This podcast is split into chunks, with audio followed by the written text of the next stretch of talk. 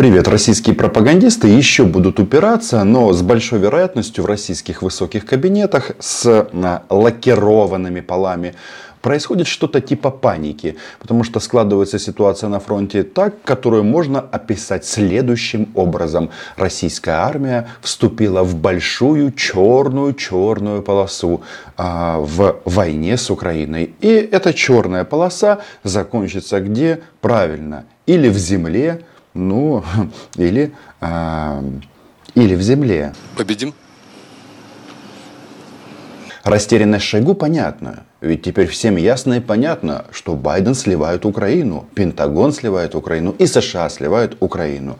И чтобы доказать всем этот факт, что произошло, наш любимый дед, э, дед э, всея Украины Джозеф Байден э, назначил спецпредставителя по вопросам экономического відновлення України. Теперь, внимание, на эту должность назначили Пенни Прицкер, ее предки, выходцы с Украины. И, кстати, когда-то на Киевщине владели зернохранилищами. И теперь получается, что она будет как раз вовлечена в этот процесс – и защиты зернохранилищ. Ну и вообще это такая чисто э, философская э, и страшная вещь. Потому что куда приходит Россия, там всегда голод, сгоревшее зерно и трупы, трупы, трупы. Так вот, э, значит, э, почему у Шойгу вот этот вот э, жест подбитого стерха? Ну, во-первых, за несколько дней произошли ну, просто катастрофические ситуации на фронте. Да, мы с одной стороны все очень порадовались, что мы сожгли э, подводную лодку Ростов-на-Дону, которая запускала по украинским городам калибры. Там же э, утонул в сухом доке большой десантный корабль Минск. Это все здорово, только там есть еще один момент. Поврежден сам завод. А российские корабли, они требуют постоянного обслуживания и ремонта. А завода теперь там нет.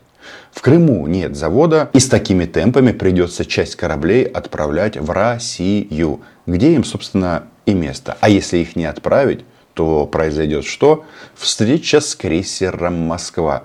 Это еще не все. Значит, вчера а, был а, нанесен удар по очередному российскому С-400 «Евпатория».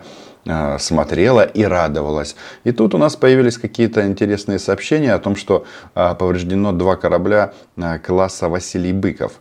Тут знаете, что прикольно? Что многие считают, что их атаковали с помощью надводных дронов. Но там вариантов немножечко больше. Так вот, если вы, как и я, считаете, что беда для российских солдат – которые находятся временно живыми а на территории Украины, не приходит одна, подписывайтесь на мой YouTube канал. Почему не одна? Потому что появились данные о том, что третья штурмовая Окрема штурмовая бригада освободила Андреевку. И в данном случае, а, конечно, освобождение каждого сантиметра украинской земли важно, но если мы говорим о войне, то, наверное, все-таки важнее уничтожение российских оккупантов. И здесь, по информации третьей штурмовой, кое-что произошло. Значит, э, подразделение 72-й бригады э, отдельной мотострелковой армии Тувинского дегенерата попали в окружение и уничтожены полностью. 72-я бригада, она такая известная э, бригада, потому что что происходило? Были времена, когда командира этой бригады а, Романа Веневитина брали в плен а, бойцы ЧВК Вагнера. После этого Роман Веневитин записывал такие плаксивые видео и рассказывал о том, что вагнеровцы насилуют российских солдат. И теперь возникает вопрос, а кто их не насилует, этих российских солдат? Ахмат, кадыровцы любят российских солдат. Так вот, а, есть кое-кто в Украине, кто их не насилует, их просто убивают. В данном случае это сделала третья штурмовая бригада. Значит, читаю сообщение. Начальник бригадной разведки уничтожен. Трое комбатов, а вообще-то в бригаде обычно три батальона, иногда бывает больше, но тем не менее, уничтожены. Значит, фактически вся пехота 72-й бригады вместе с офицерами и большим количеством техники. Ну, я сразу могу сказать, что, скорее всего, не все уничтожены, потому что по информации, которую опубликовали на российских пабликах, как минимум 500 солдат этого подразделения оказались умнее, чем их собратья. И они превратились в 500, их просто сбежали с позиций. И тем самым сохранили себе жизнь. Российский солдат, будь 500 и да, тебя не убьют. И если ты от 500 на территорию России, то с большой вероятностью шансов на выживание у тебя станет значительно больше. Так вот, а, смотрим вот эту череду событий. И она нас наталкивает на вывод, это даже немножко смешно, когда у а, Ольги Скобеевой перестают верить Ольге Скобеевой и Владимиру Путину. Ну, то есть, согласитесь, когда в эфире российского государственного телевидения, которое заточено на то, чтобы рассказывать, как Путин всех побеждает вместе с Ким Чен Ином, начинают сомневаться в адекватности Владимира Путина, который любит нам тут порассказывать, как много он убил людей в Украине, это такой новый поворот – Послушай, все, у них практически ничего нет, у нас все есть. И даже ВПК все уже сделал. Ну, было бы нормально, если бы это так. Но мне представляется, это вообще какое-то лукавство. Вот здесь вот э, то, что они рассказывают там, что вот мы устали. В Украине никто не рассказывает, что устал. Нет, у нас есть уставшие от войны, которые вообще не принимают ни никакого участия, не без этого. Но это другая история. Значит, Журавлев Алексей, он же э, прославился чем? Что он хочет в Дании изнасиловать черепаху, а еще э, это элитный российский нацист. И вот он теперь говорит о том, что вот эти вот заявления о том, что у российской армии все хорошо, а у украинской наоборот. Это, как же это, да, это вранье. Хотел сказать слово на букву П, но мы такую лексику здесь не используем. Так вот, внимание. А кто э, это вранье распространяет на территории болот? Ой, так этот же делает сам. Э, подстилка Ким Чен Ина он же Владимир Путин. Это же он делает, рассказывает нам о том, как много танков он сжег, а, как много людей он убил, какой он молодец, а, какой он диктатор. Но оказывается, если ты приходишь в чужую страну убивать, то не надо потом ныть и рассказывать, а нас-то за что? Почему сгорел Новороссийск? Там, кстати, вот, э, два э, дилемма есть у некоторых, как бы это сказать, ну, героев, да. Что сжечь первым, Владивосток или Новороссийск? Я скромно предложил, чтобы не ссориться, и Владивосток, и Новороссийск. Но Новороссийск первый. Значит, э, снарядов нет, э, людей в Украине нет. Вообще все, как бы, давайте переговоры. Вот это вот прям вот мне представляется, это вот прям, вот прям конкретно какая-то ловушка. Украина для вас ловушка. Да, вы забрали здесь много жизней и еще, очевидно, заберете. Но вы будете настолько наказаны за это, что за эти преступления будут платить будущие поколения российских сол... солдат. Может быть, у них будут просто люди, не только солдаты.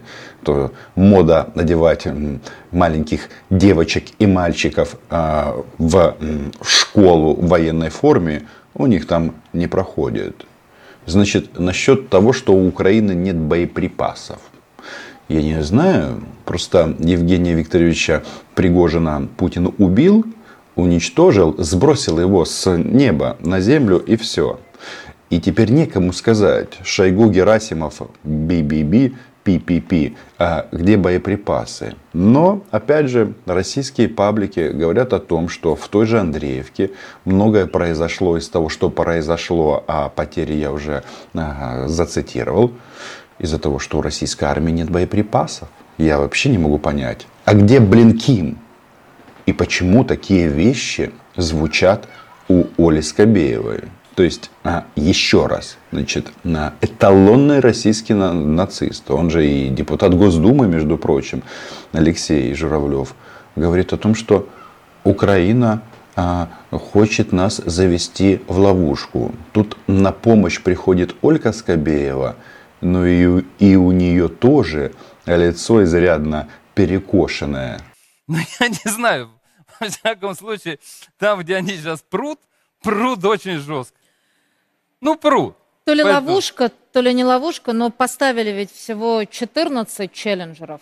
Абрамсов обещают всего 31 ну, наверное. машину. Ну, наверное. А ну, вот так сказать... так и не дали. Коль, ну вот сказать, что вот там прямо, знаете, а, а чем пруд-то, непонятно. Ну, только... Действительно непонятно. Но ситуация на фронте развивается именно таким образом.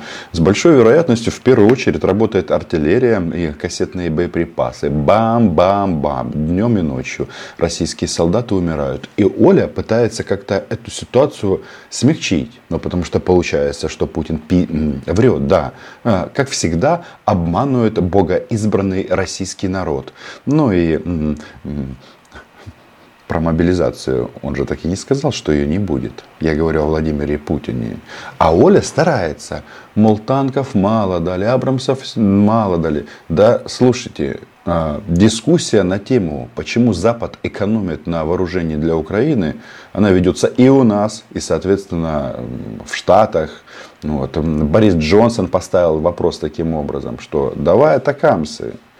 Насчет атакамсов. А получается, что последняя надежда Оли Скобеевой, нацистки Оли Скобеевой, что Украине чего-то не додадут.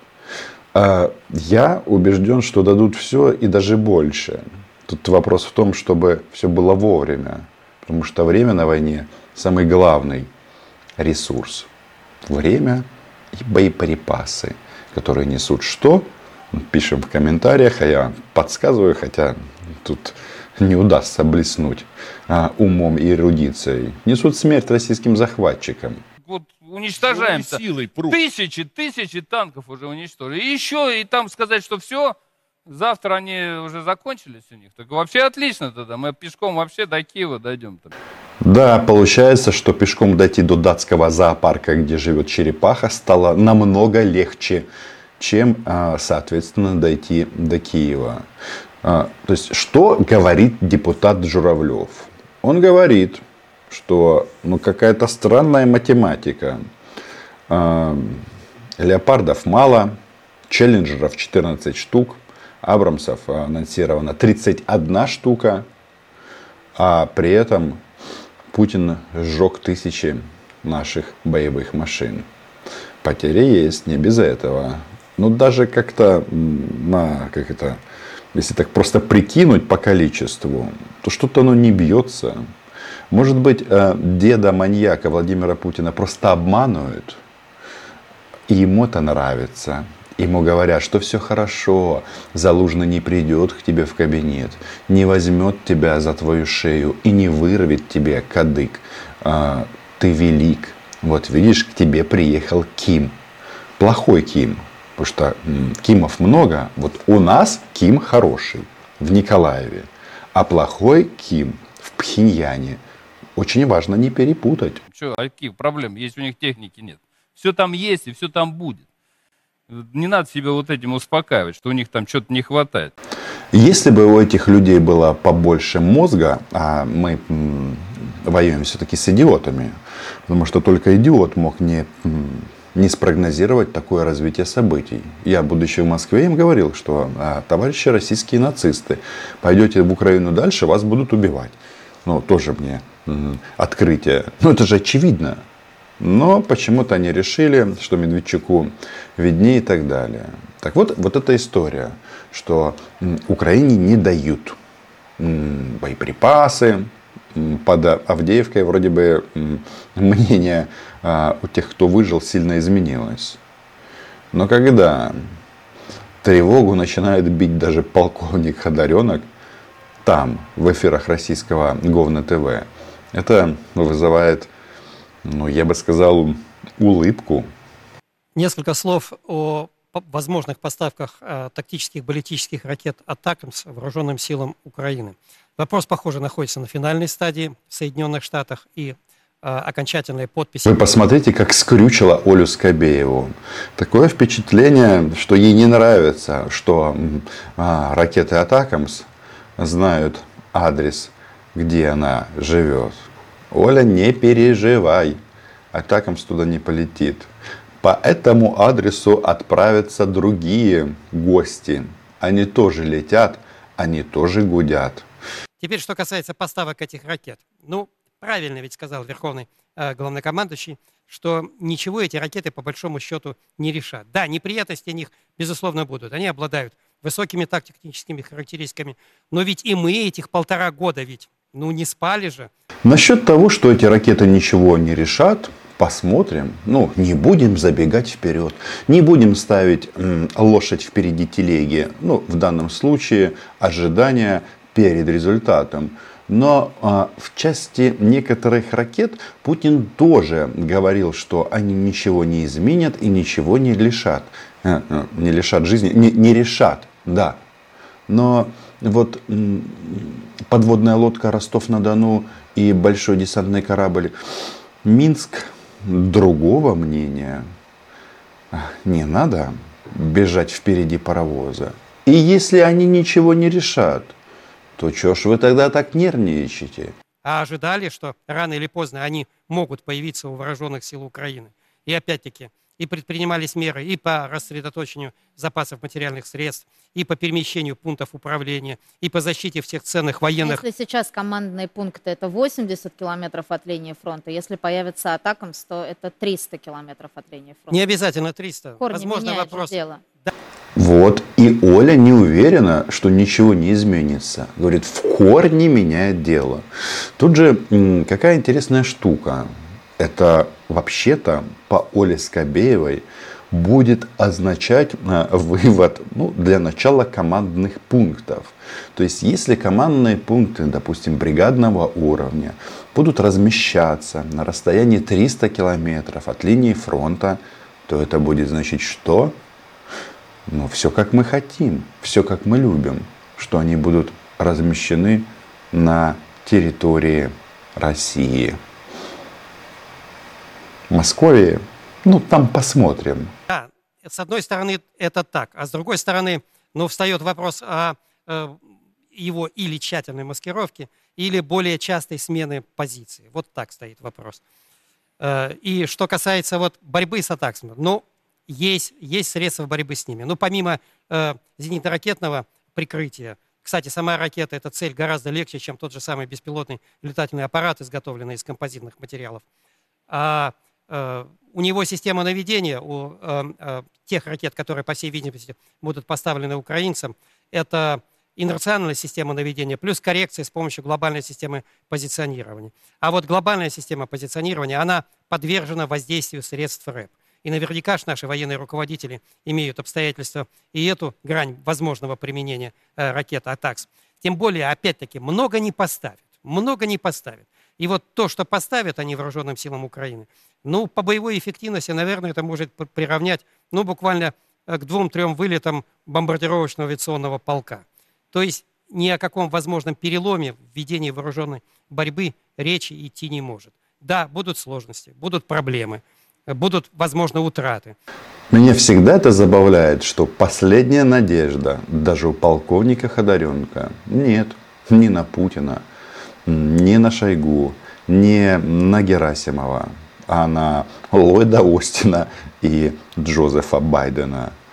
Не поставляйте много, мы и так понемножечку начинаем умнеть. Нет, ребята, будет столько, сколько нужно, чтобы каждая российская собачка, свинка триколор, да, осознала, что для российских оккупантов здесь, здесь действует только одно правило. Уйди или умри. Подписывайся на Подписывайтесь на мой YouTube канал. Называем здесь вещи своими именами. И аксиома, она проста. Украина була, є і буде. И если бы было бы по-другому, а, тот же Джозеф не назначил бы спецпредставителя по відновленню України. Пенні Пріцкер. Ми тебе чекаємо на історичній батьківщині. До побачення.